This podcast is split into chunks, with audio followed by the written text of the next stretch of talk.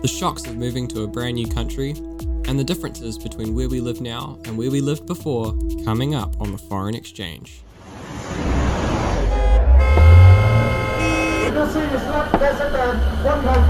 This is a Southern Line service to Papakura. Please stand back from the train doors.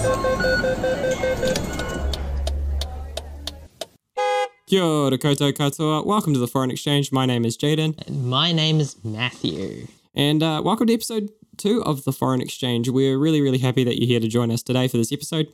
This is our second episode overall, and the first episode of us talking about kind of the big life stuff that we were going to talk about uh, that we said in the last episode. And today we're going to be covering the culture shocks and the first initial impressions, what it was like to move to a different country. Uh, so we think you'll enjoy that. I think most of you will find this more interesting than the transport and infrastructure stuff. But for the nerds who are listening to this, I know there are three of you. We'll get back to the fun stuff next week.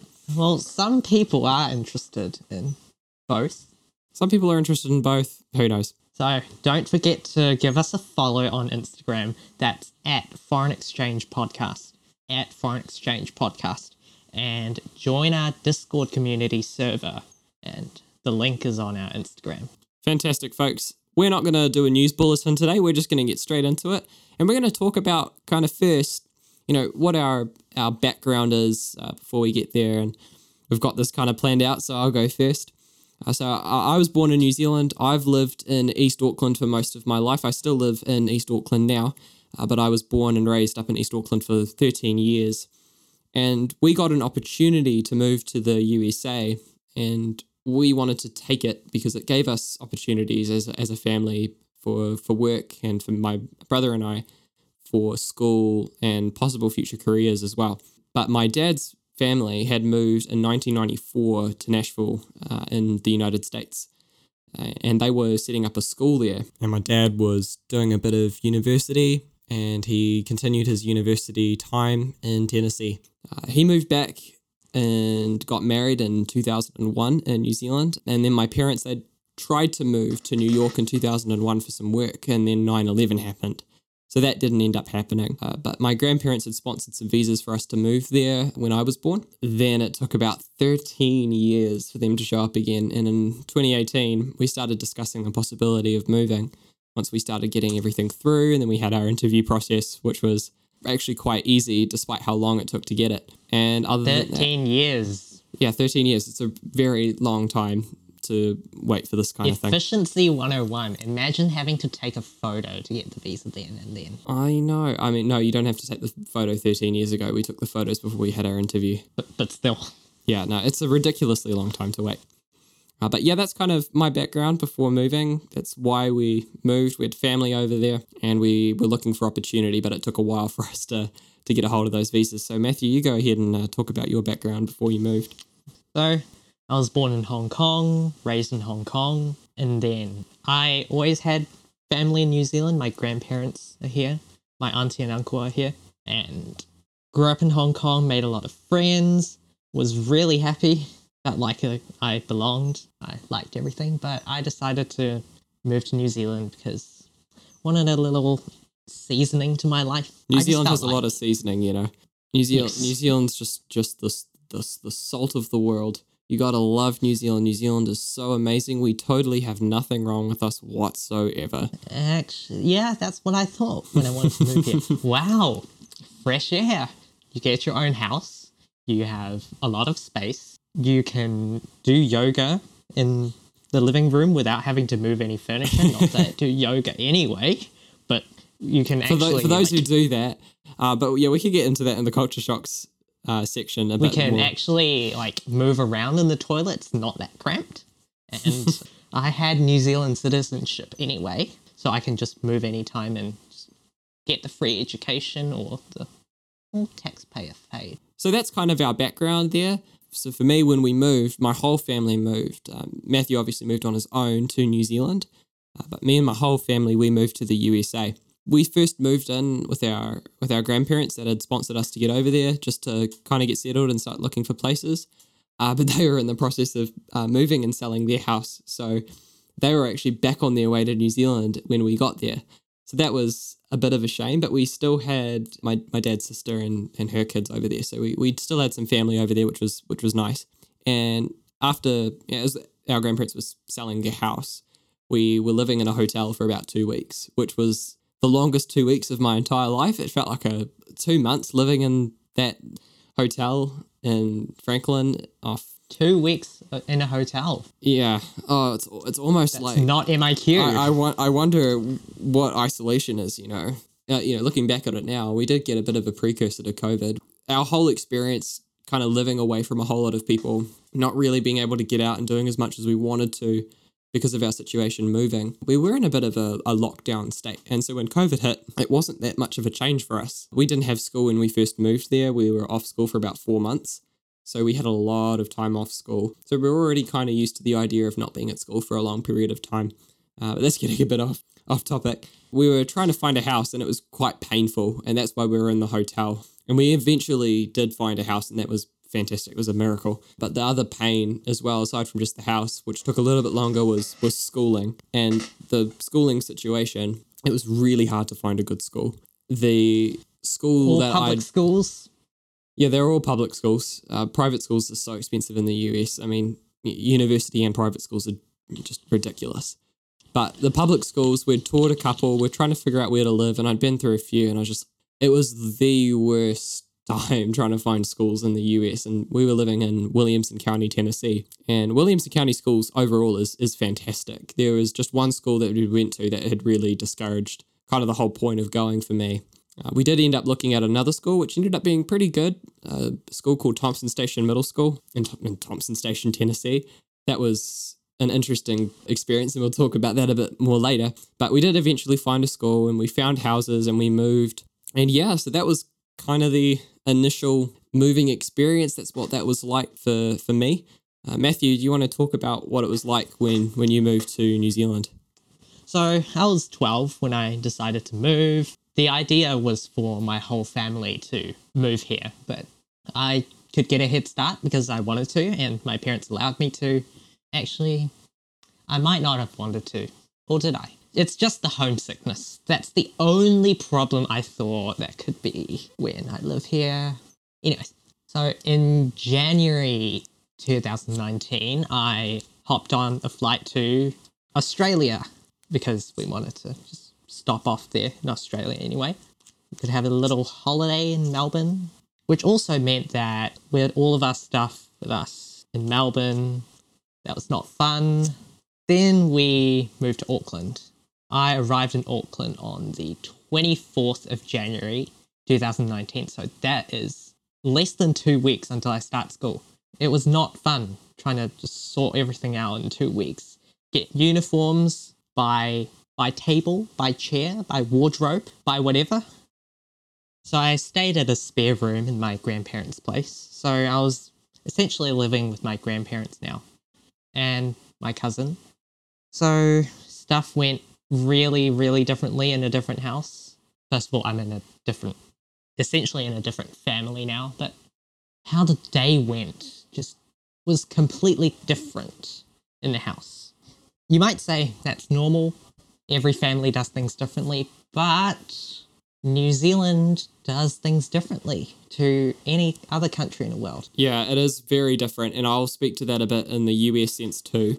But yeah, the way that New Zealand home life operates and day to day business as a family operates, for lack of a better term, it's very different than it is overseas, especially driving and transport and stuff. We've both got different stories there. So cool. I think let's get talking on the culture shocks of, you know, what is so different about these places now that we've got a background onto what it was like to move in the first place.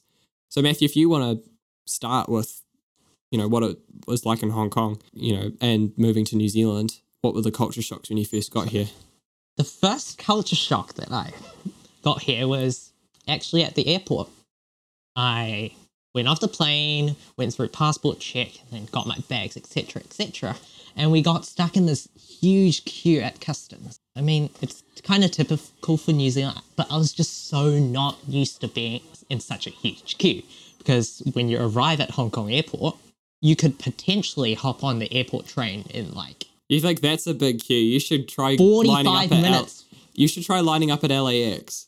That's a big Uh, queue. I, I've heard the stories, but um, actually now it doesn't really matter because it takes at least 14 days. True. COVID. But what I've realized it's it's just not waiting at customs. It's not just waiting at customs. It's getting food, waiting for whatever. Deliveries. Let's delivery. Yes, Deliveries is a delivery is a big one. Deliveries in New Zealand are not world class. Ridiculous. They're so not very good. The wait times that you get in New Zealand, like most of the time, if you order something online, you tend to wait between you know one to six weeks. Whereas in the US, you would wait a night and it would be there in the morning when you ordered something off Amazon. And most people where I lived had Amazon Prime, and so you'd get you know free shipping overnight. And so you you'd get it on anything you wanted off Amazon on your doorstep the next day. It was really great, and the tracking was really good. Everything basically had a tracking number to it. Whereas in New Zealand, sometimes you never know where anything is. Uh, maybe it's just lost in the mail or whatever. yeah, exactly. in Hong Kong when we got deliveries, we because we lived in a in an apartment, we didn't really want to have like parcel waiting for us downstairs or get the mailman to come upstairs. So we would assign the delivery to a place downstairs. that's just a ton of lockers there, and then we would have to physically go to the locker and just pick our stuff up, which isn't really an issue. We Right. know when our stuff is there. It's pretty convenient. That is pretty convenient. Amazon set up these lockers where you could basically you could either send it to your house or get it sent to an Amazon locker. And if you're with Prime, it would be completely free. And we lived next to a Whole Foods, so the these Whole Foods because Amazon had a partnership. I believe uh, I'm not sure if Amazon owns them or not. I don't. I can't remember that off the top of my head. They at least have a partnership with them, and they set up these lockers that they would tell you the code and everything to get into them, and they drop your package off there, and we'd just walk up or pick up packages from the locker on the way home if you know we didn't want to leave it on our doorstep, because you know there's the odd chance that somebody could nick something off your doorstep that was quite expensive, so it was nice to be able to have those lockers, and because we live next to the Whole Foods, it was good. It was just a short walk if we needed to do that, or just a drive back from home. But yeah, the delivery infrastructure in uh, both of these countries, um, uh, were the deliveries fast in Hong Kong? I don't have much experience on delivery, but Right. mostly when we buy stuff, we go in store. In the very rare chance that we actually get delivery, it's just we get stuff shipped from the mainland. So that takes about like a few days. Right.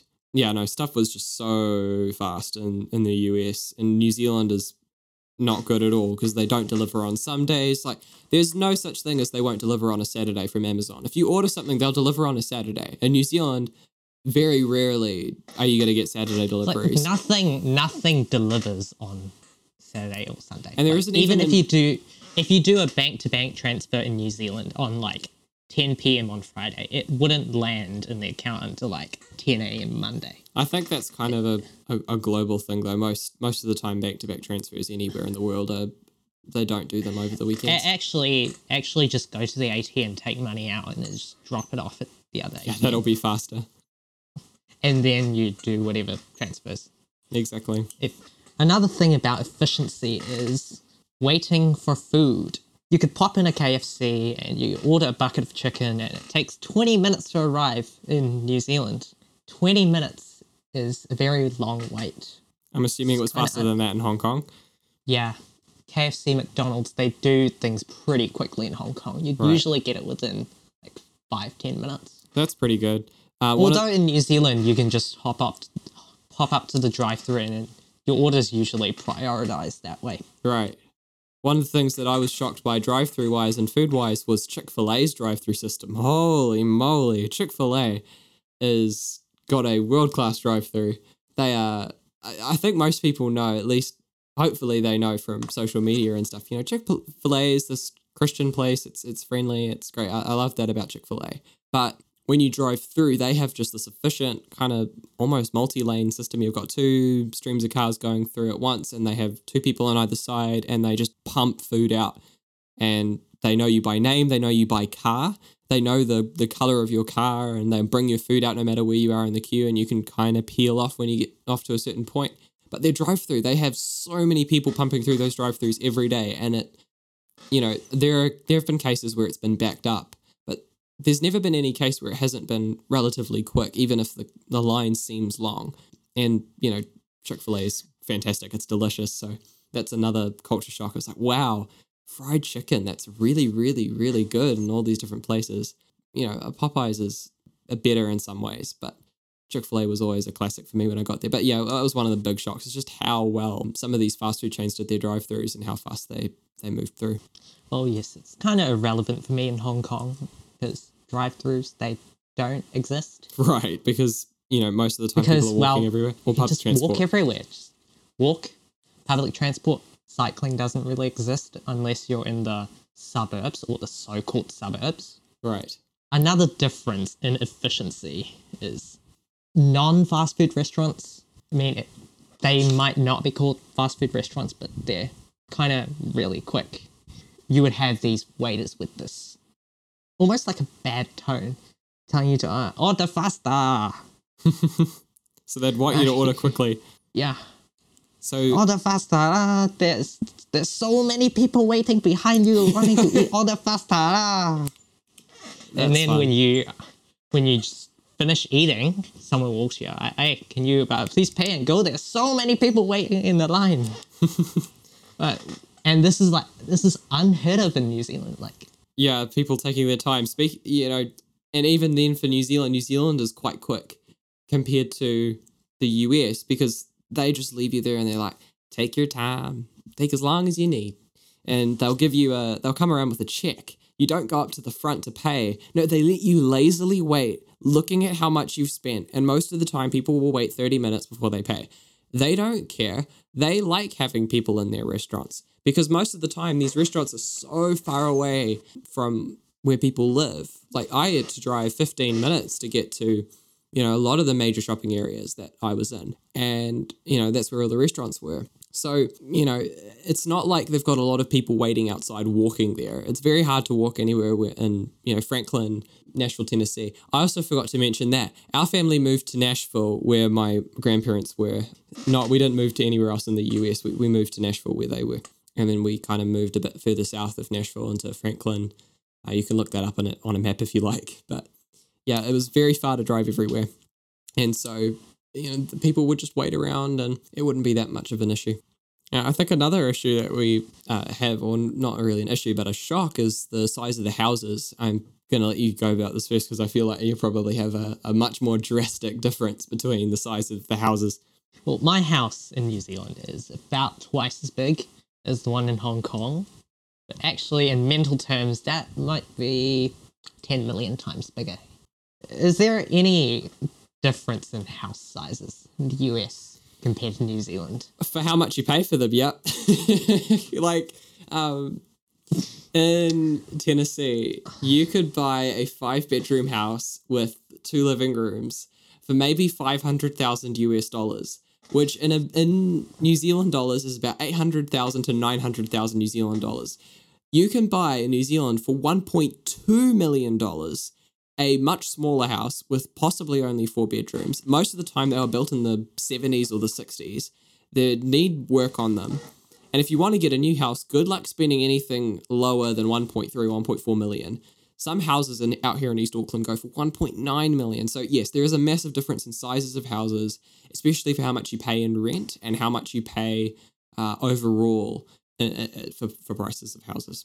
I'd assume the average house would be about the same size. Yes, but they are much cheaper in the at least in the Franklin, Tennessee area. And even then, people say Franklin's expensive. It's not expensive compared to New Zealand, and it's definitely It's- not. Uh, there are some parts of the US, don't get me wrong, that are very expensive, like Cal- New York California. City. New York City, California are very like California. Most of the places on the west coast are very expensive to live. We I can tell. yeah, and the taxes are ta- taxes are mad in California. I'm from at least from when I remember, they were higher than the taxes we had in New Zealand, and New Zealand still managed to provide government healthcare for its citizens, and California had higher taxes. So Wow. yeah, It's it's just used to maintain the, the so many highways that LA has, and that's yeah, I feel like some states in the US aren't very good at managing their money. New Zealand might not be as well. Um, New Zealand's better at managing its money than some parts of the US. Don't US. do is. tunneled light rail. Yeah, don't do tunneled light rail. It's it's a money sucking black hole. Exactly.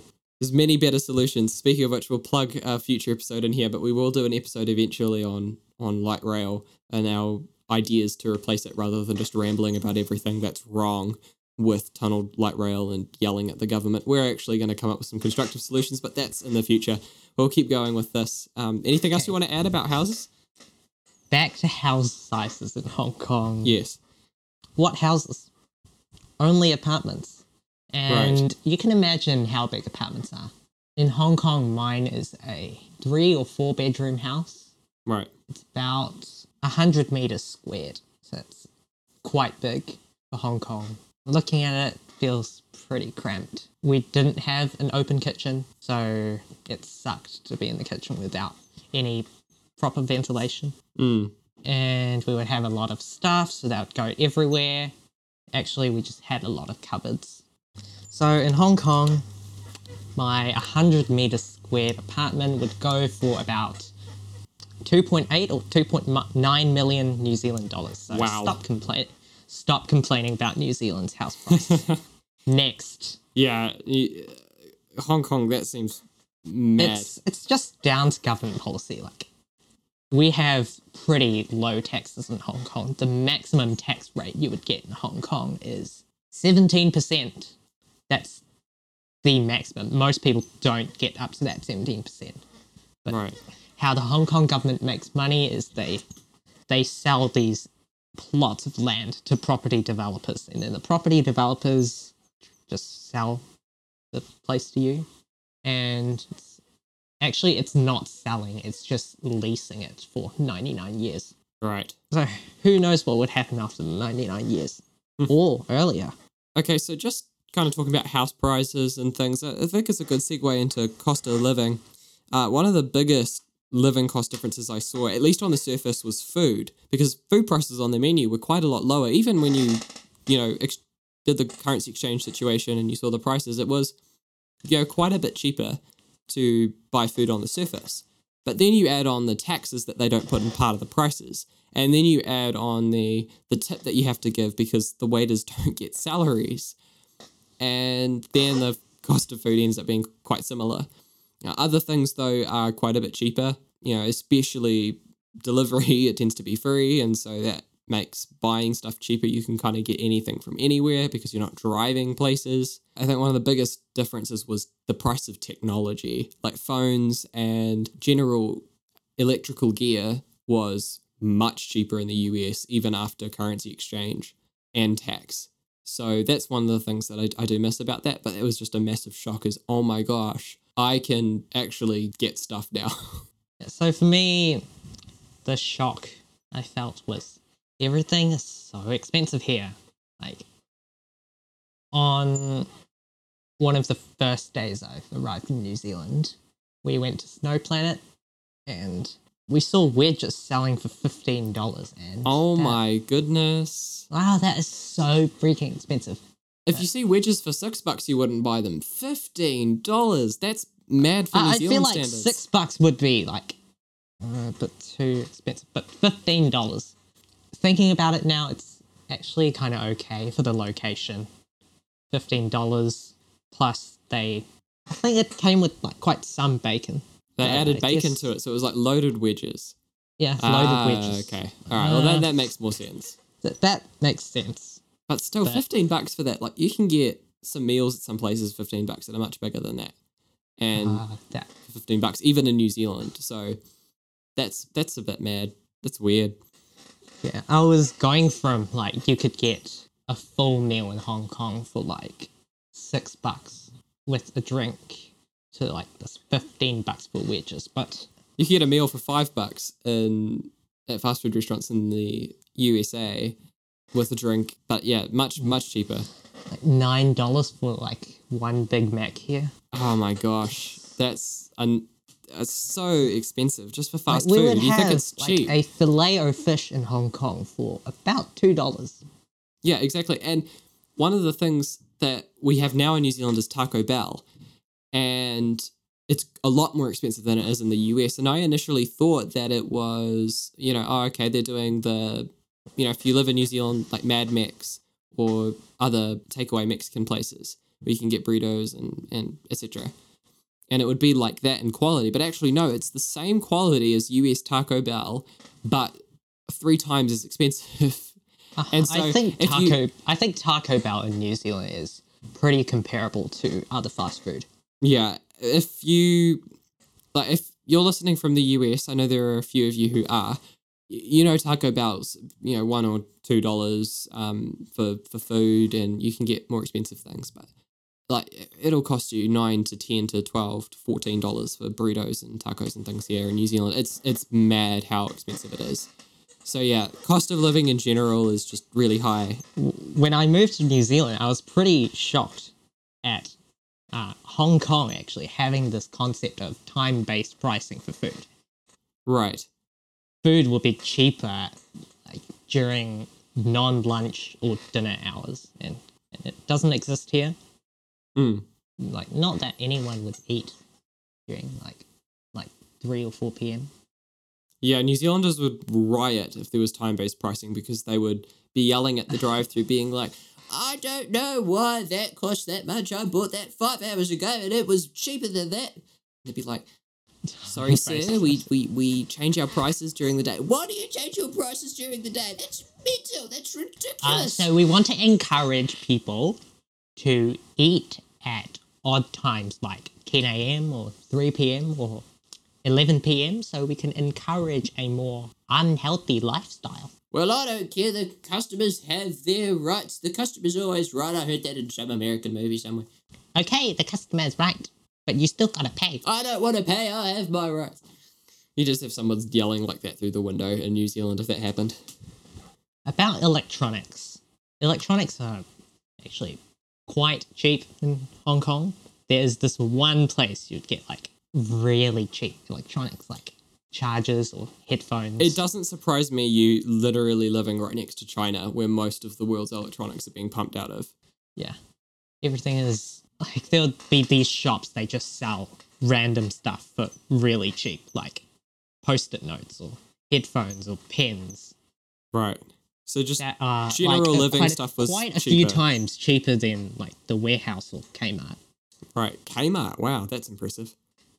i don't really check prices that much but i know new zealand is wee bit more expensive Yeah, overall, New Zealand's a more more expensive expensive. place to live, and especially these days with our inflation so high, um, it's not getting any easier. When we came back to New Zealand, this is kind of a culture shock when I came home, is just how much things had risen in price when I came back. It was like, oh, I'm sorry, that cost that much on the menu?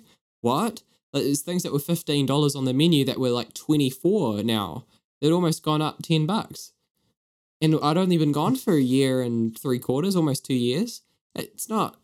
It wasn't that long, and they just rocketed up. It was mental. when i went back to hong kong there were basically two worlds like two categories of shops like on one hand you would have these really cheap restaurants maybe only a local would know how to get in there And on the other hand you'd have these places like starbucks let's say Mhm. and their stuff would be like multiple times more expensive like for the price of a starbucks frappuccino you could get like a whole meal And just as I was saying, speaking of food, what was the kind of the culture shocks of food like when you got into New Zealand? What how different was the food?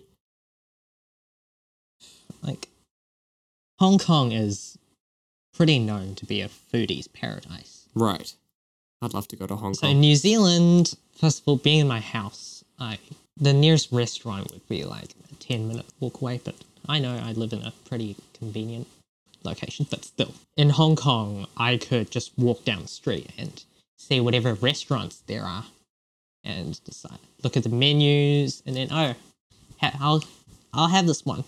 Just go in and eat. But in New Zealand, because we have to drive any everywhere, the only places you would know to get information about restaurants is probably like Google Maps or some Facebook groups or walking around. So we would go to the same places every time and I would probably order the same thing. Right. Food in the US was so different, and we'll touch on this in the vocabulary section as well. But there were so many, you know, new things that I hadn't really tried before. I had no idea what biscuits for breakfast was. I had always known biscuits to be like cookies, you know, Like a little snack, basically. yeah, not, Not, these not a breakfast scone things almost that are just dusted with salt. They're almost entirely salt with, you know, dough in the middle and a bit of butter. And, you know, the idea of having fried chicken for breakfast and, you know, what on earth are grits? What are grits? What are grits supposed to be? Why do I eat them? Why do I want to eat them? They're these strange things you have with eggs and biscuits and gravy. And, you know, I actually had grits one time and I was like, yeah, this is quite good. There was this restaurant called Biscuit Love in Franklin. Biscuit Love is awesome. I love Biscuit Love. I miss Biscuit Love. And they did biscuits and gravy and grits and it, it was good. It was very good. But it was getting used to those different kinds of foods. Some of the other American stuff, like, you know, what's a Philly cheesesteak? What even is a cheesesteak? Why is it Philly? Oh, Philadelphia. Okay. And you learn all these different things you know how what goes into it all the way they make food is different uh, the way they think about food is different. You know you've got thanksgiving as well you know all the different meals you'd make especially in the south sweet potato casserole which is amazing. Uh, you've got cornbread and you- you'd have mac and cheese. Uh, there's a saying in the south mac and cheese is a vegetable and i happen to agree with that statement. Mac and cheese is great. Mac and cheese is great, especially southern mac and cheese. Southern mac and cheese is the best. You haven't tried mac and cheese until you've been to the south and tried mac and cheese. Just not the Kraft mac and cheese stuff. That's not real mac and cheese. No, real mac and cheese is is good home cooked mac and cheese. It's delicious. Thanksgiving is was was great. That was another culture shock. Getting used to Thanksgiving dinners and Thanksgiving food. It was good though. Can you give me an example of a Kiwi food? The Kiwi food. What do you mean the Kiwi food? Like food that's like something great that you can get in New Zealand. Something great you can get in New Zealand. That's sort of exclusive to New Zealand. sort of exclusive to New Zealand. Now, I'm going to offend every Australian who is watching this, but you've got yourself meat pies. Oh, I mean, British people too. You know, if you live in somewhere like the US or Hong Kong, you know, did you have mince and cheese pies or potato top pies? We would have these chicken pies, but they were pretty small, like Right. you know about the the minced savory that Right. size. Yeah, so we had kind of the opposite in the US. We didn't have anything. Well, same deal. We didn't have you know mince and cheese, steak and cheese pies or anything like that. But we did have chicken pies. They tended to be larger The chicken pot pot pies. pies. Yeah. So in New Zealand, that's kind of one of your more exclusive things. And I'm not going to get into politics about you know whether Australia's pies or New Sorry, Zealand pies I are better. I feel like I feel like chicken pot pies are just like like crusty canned soup. Ah, yeah, that's that's that's funny. But I think When I before before we move on, I think one thing that's important that we can both agree on, and Australians and New Zealanders can agree on, is that our pies are better than British pies. Anyways, continue. Well, I arrived in New Zealand and I thought New Zealand food was really crappy. like Wow. really, really crappy. Sorry, but I'm being honest. That's fine. I mean, you lived in Hong Kong, which is you know the foodies' paradise. You're gonna have I amazing don't food. like there. everything. Everything that seems to be pies, or if you walk into like a cafe, you want something to eat. It's more like cold food. That's how it is. Uh, There's a bakery a, up and the a road chocolate bar. And chocolate bars. yeah, you, You got the mean the bakery and the, so no, you got the bakery and then you got You the dairy. the dairy? Yes, no, but you've got them both. You get the chocolate bars from the dairy and you get your pies and your other things from the bakery, and they're kind of both in the same place. They're always in every neighborhood. You've always got a dairy to walk to or a bakery to walk to, and you get the bakery food, and that's kind of quintessential Kiwi. That's- You've also got the takeaway shops, which has got fish and chips and you know hot dogs Which on a is you just get takeaways. Yeah. And you get these crappy little cheeseburgers that are there for the people who don't want to get fish and chips. So that tends to be me. Everything seems to be everything seems to be fried. Like fish and chips, it's Ah, just all fried you think- except the tomato sauce. You think ev- I, mean, I, I bet you somebody's done fried tomato sauce. Um, but you think everything's fried here? Actually, no. Hmm. I think I find that more there's more fried things in New Zealand than there were in the south. That's interesting. fish and the chips and everything comes with chips because and that's fried and that's I'm Uh. I'm telling you, the only place I've seen fish and chips in the USA while I was there was at the Three Broomsticks at Universal Studios Orlando, the Harry Potter. is it like section. serving some like international food no, stuff? it was serving British food because it was Harry Potter. Basically international food. It's Yeah. just trying to replicate some other country. It was good. I mean, I mean, nothing beats classic fish and chips on the beach. I mean, it's not fantastic, but it's it's nostalgic. It's you grow up with it in New Zealand. If you haven't been in New Zealand though, it makes it doesn't make a whole lot of sense. Yeah. But yeah, So to summarize, New Zealand food, meh. it's okay. I I think I like it more than you probably like it. You know, it's it's definitely. I think the South, at least in, in the US, had I- better overall food. The quality of the food was just so good. In I some still places. don't know what Kiwis eat for dinner. We kind of eat anything. I mean, for me, it's been spaghetti bolognese. Some days steak, lamb. Uh, lamb's a big thing in New Zealand. I'm sure you've realised Ah. that by now. More sheep than people, right? More sheep than people. You gotta gotta You deal know with what? the overpopulation Australia somehow. does as well. I, I've heard of it numerous times. Yeah, but New Zealand gets the Don't whole really care anymore. sheep people jokes more often.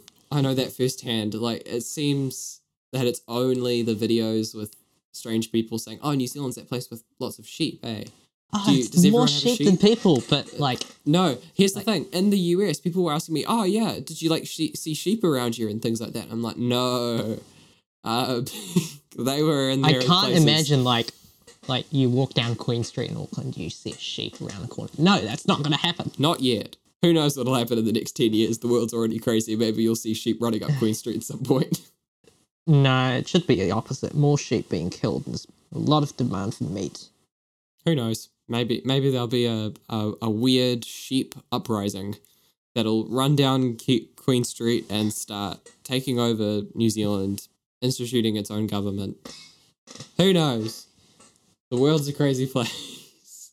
Anyway. Anyways, uh, I think another big thing that was different was the weather. What was the weather like, you know, coming to New Zealand compared to Hong Kong? So weird. Yes, very similar experience here. What was so different? Last week we had Cyclone Dovi. I I'd wake up to like 24 degrees. Like it was so hot. So hot. Like I was like drenched in sweat. And then like a few days later I would wake up to 12. And I was so cold. Yeah, the weather is so weird in New Zealand. It tends to change But really basically quickly. that just summarizes everything. Mm. Well, in Hong Kong this wouldn't this wouldn't happen, but Is it typically humid in Hong Kong or no? it is so freaking humid. That's what I thought. Is it? I'm assuming like it means those quite days, hot. like those days when it was really humid in New Zealand, I'm like ah, I'm used to it. yeah, same here. Those days, But I'm assuming most of the time in Hong Kong it's humid. Where in New Zealand it changes it's the really time. humid. It's it, it's quite hot. It would get for three seasons of the year, it would go like above twenty. Actually, when I went to Hong Kong in December 2019, which is essentially the middle of winter, hopped off the plane and it was 26 degrees. Like what? Wow. It's like hotter hotter than the New Zealand summer, but it it just was a particularly hot day, but still. Right. In Hong Kong, if the temperature goes below 20, everyone will have their hoodies on. That's hilarious. In New Zealand, if it goes down to 18 or 16, 15, people will still be wearing shorts, t-shirts, one t-shirt. jandals. I- I'm kind of I'm kind of used to the New Zealand way of life here. Yeah. Just pop on a t-shirt and put on a jacket, bring a jacket and uh, an umbrella. No, we don't need. that. I don't even bring a jacket or an umbrella. I just go out Just shorts, walk- t-shirt, just- and I'm I, I don't. I never wear shorts. Yeah. The weather in Tennessee when we got there, holy moly. There's there's this, this kind of this mentality in, in Tennessee. There are two weeks of the year that are fantastic. They're perfect weather. It's not too hot, not too cold. The rest is just extremely miserable. It's either too humid, too hot, like burn your face hot. It'll either be snowing, there'll be ice on the roads, or it'll be below Very zero safe. Celsius. Oh, it's so much fun. And the, the temperatures, I had one day where it was so humid that it was like 105 degrees Fahrenheit, which is about 41 degrees Celsius. That, and there that was, would never be in Hong Kong. yeah, no, 41 degrees Celsius. In Hong and Kong, there like was 32 is very hot. there was condensation on the windows because it was so hot. Not because it was raining, but because it was so hot. It was unbelievable. Um, and because houses in the US have centralized air conditioning, but you know that's why that happens. The temperature is different on the inside than it is on the outside. It did make though going inside quite a relief because it would always be quite cool if it was hot outside. It would always be a bit warm if it was cold outside. But in New Zealand, it's either your house is freezing or it's burning, and it's humid. It's so bad. That was one of the culture shocks I had coming back. You know, Yeah. coming back to the way that temperature was. It was so hot because we came back in the summer. Missed AC. Generally, around the world, houses are designed to either keep warmth in or just keep cool. I feel like New Zealand, it's we just get the worst of both worlds. We it gets too cold or too hot. Yeah. Now the the weather was weird. One of the things that I, I saw for the first time in Tennessee was fork lightning touch down on the ground. I'd never seen that in New Zealand before. I'd only seen flashes and heard thunder. You never really see fork lightning in the sky. Whereas in Tennessee, you'd look up, it'd be just, you know, before summer or end of summer, and you would see these massive thunderstorms roll in with lightning touching down and And it was then in the US, you would have this thing called tornado. Yes, we did. And in Nashville, while we were there, Nashville tragically got obliterated in some ways. Uh, in some parts of Nashville, got obliterated by this massive tornado. Uh, speaking of tornadoes, I had a tornado warning come up. I was at high school, a school, uh, school called Renaissance High School in Williamson County, and I was at the library next door. And I was studying. I was doing some some work just to catch up, so I didn't have to do anything at home. And then I started hearing emergency alerts go off on other people's phones, and I'm like, hmm, what's that about? And I looked at mine, and I was, like, oh no, we've got an emergency alert. And I just started, you know, getting my things together. We went into a hallway. They directed us all. Um, I was looking at Nashville's severe weather. There was this Twitter page and YouTube live stream in Nashville. It was these fantastic, you know, independent meteorologists who who look at the stuff who are very good at what they do and they gave all the information. So, you know, felt quite safe, but you could just see the wind bashing up against the windows as soon as the tornado warning had passed. We were allowed back into the library, the you know the main area, and you could just see the trees being thrashed around, the wind, you know, creaking up against the glass. It, the weather would get pretty pretty freaky in Tennessee. It was. Yeah, it, it could get it could get wild. It would go both ways. And New Zealand is less wild, but then again, you don't have centralized AC in homes, so it feels awful inside, which is not so fun. But yeah, other than that, well, I think one of the big things that is different between the two countries, I mean, me going to the US and then you coming from Hong Kong to New Zealand, was public transport, and the difference is there. So if you want to start, actually, you know what? I'll, I'll start because because it's start, short. I'll, start, I'll start because it's short. Uh, New Zealand has public transport. Tennessee does not have public transport at all. Well, barely. They've got these little bus services that go around Franklin, and then a couple of buses in Nashville, and they've got sometimes trains that take people across to different cities across the state and across the country. But public transport is not. Yeah, Amtrak. Public transport is not key to Tennessee at all. It's all driving most of the time. Uh, There was never once we used public transport. The opposite is true for Hong Kong, so I'll let you get into that. Name like any place in Hong Kong could be like anywhere, and I I I can tell you how I would get there. All right. I don't know places in Hong Kong. I haven't studied its geography. Um, let's you can just say like the airport or Okay, sure. Yeah, airport, public transport.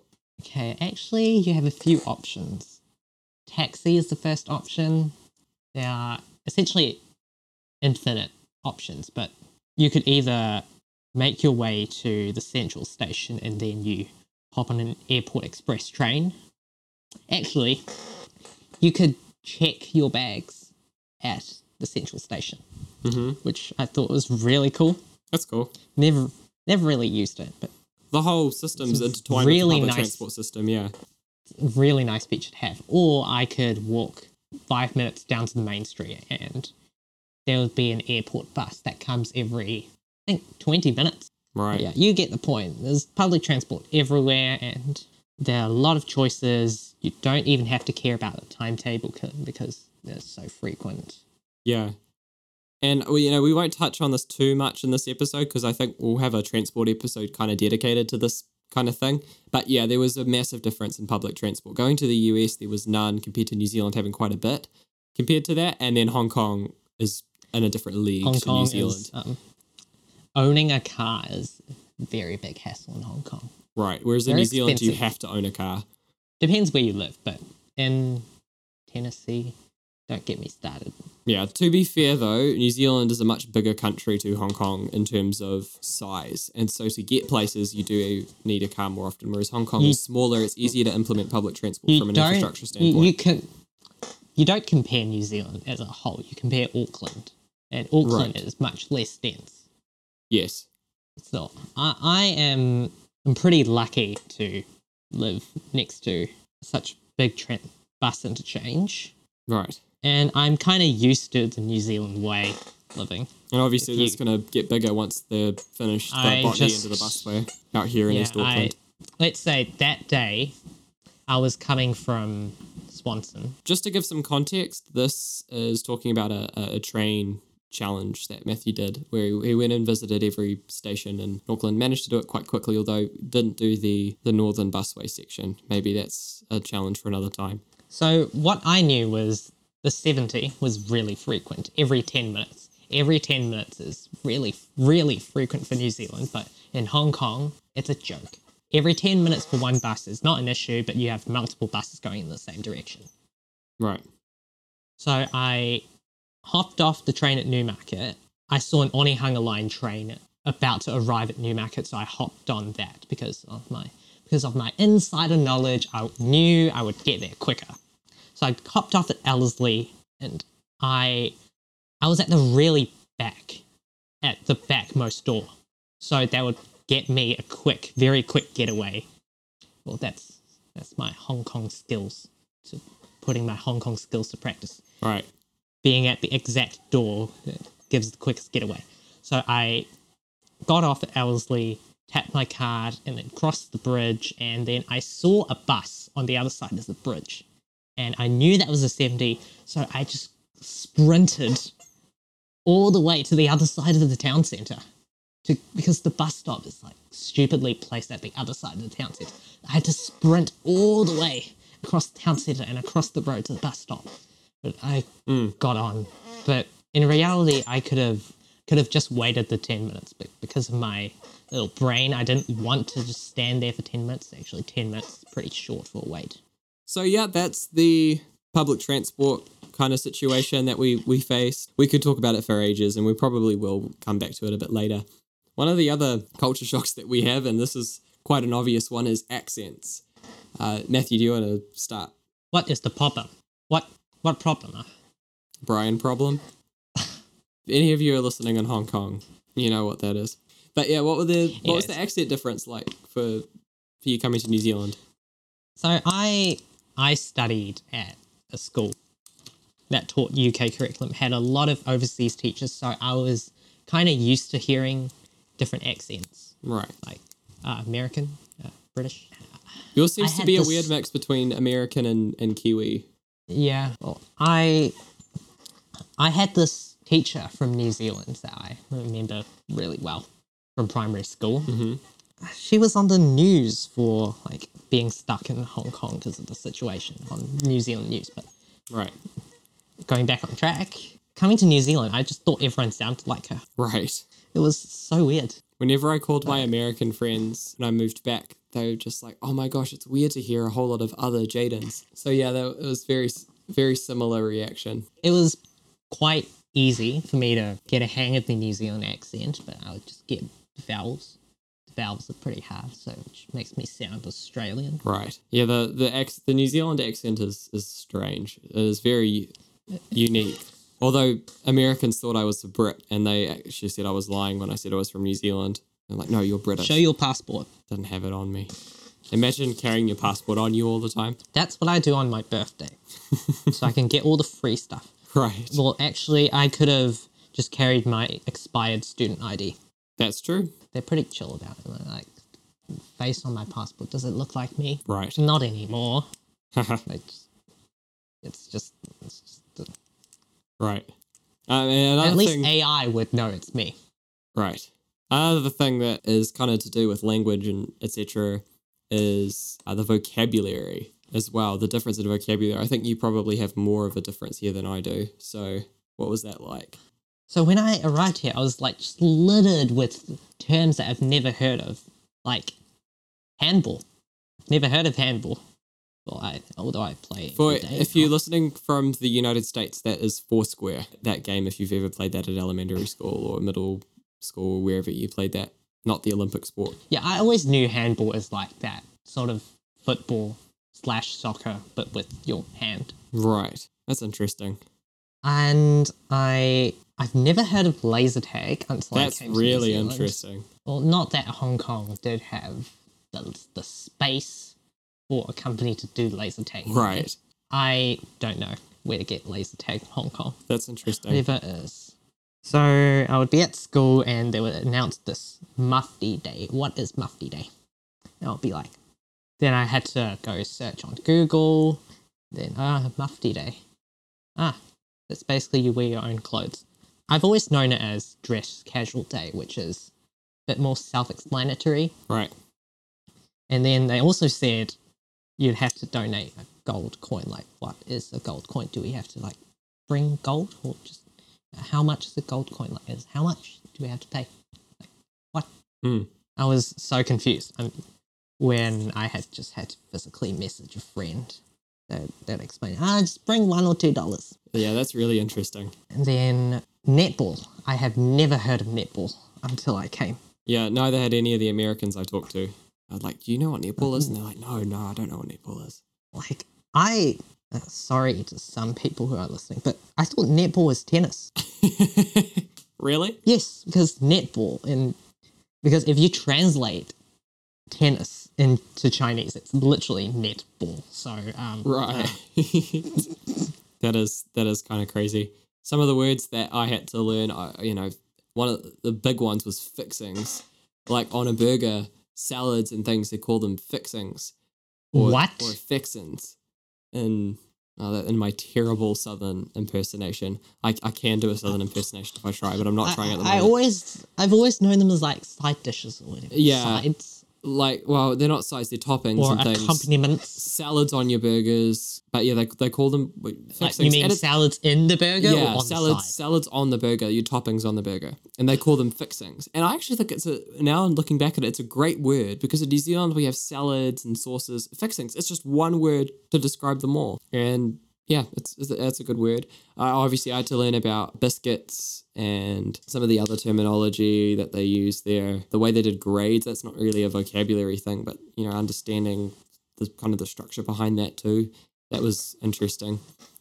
And yeah. Ah, yes. During Chinese New Year, my parents slash relatives would always want me uh, to get A in everything because A is the highest. But here in New Zealand, Yeah, A is just A is a pass. A is just a pass. just a pass. It's the lowest of the passable grades, and Oh, yeah, then teacher. not achieved.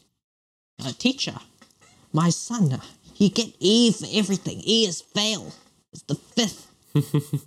Whereas, yeah, He is only get one A. New Zealand E is excellence. E in America doesn't exist. There was this comedian John Crist who was talking about the fact that in America they skip from A, B, C, D to F to ensure the parents and the child that they knew that they had failed. It's it's quite sad, really. Should be just Z. A, B, C, D, and then Z. The lowest. for me, it was less so learning vocabulary in the US and more having to teach other people our vocabulary.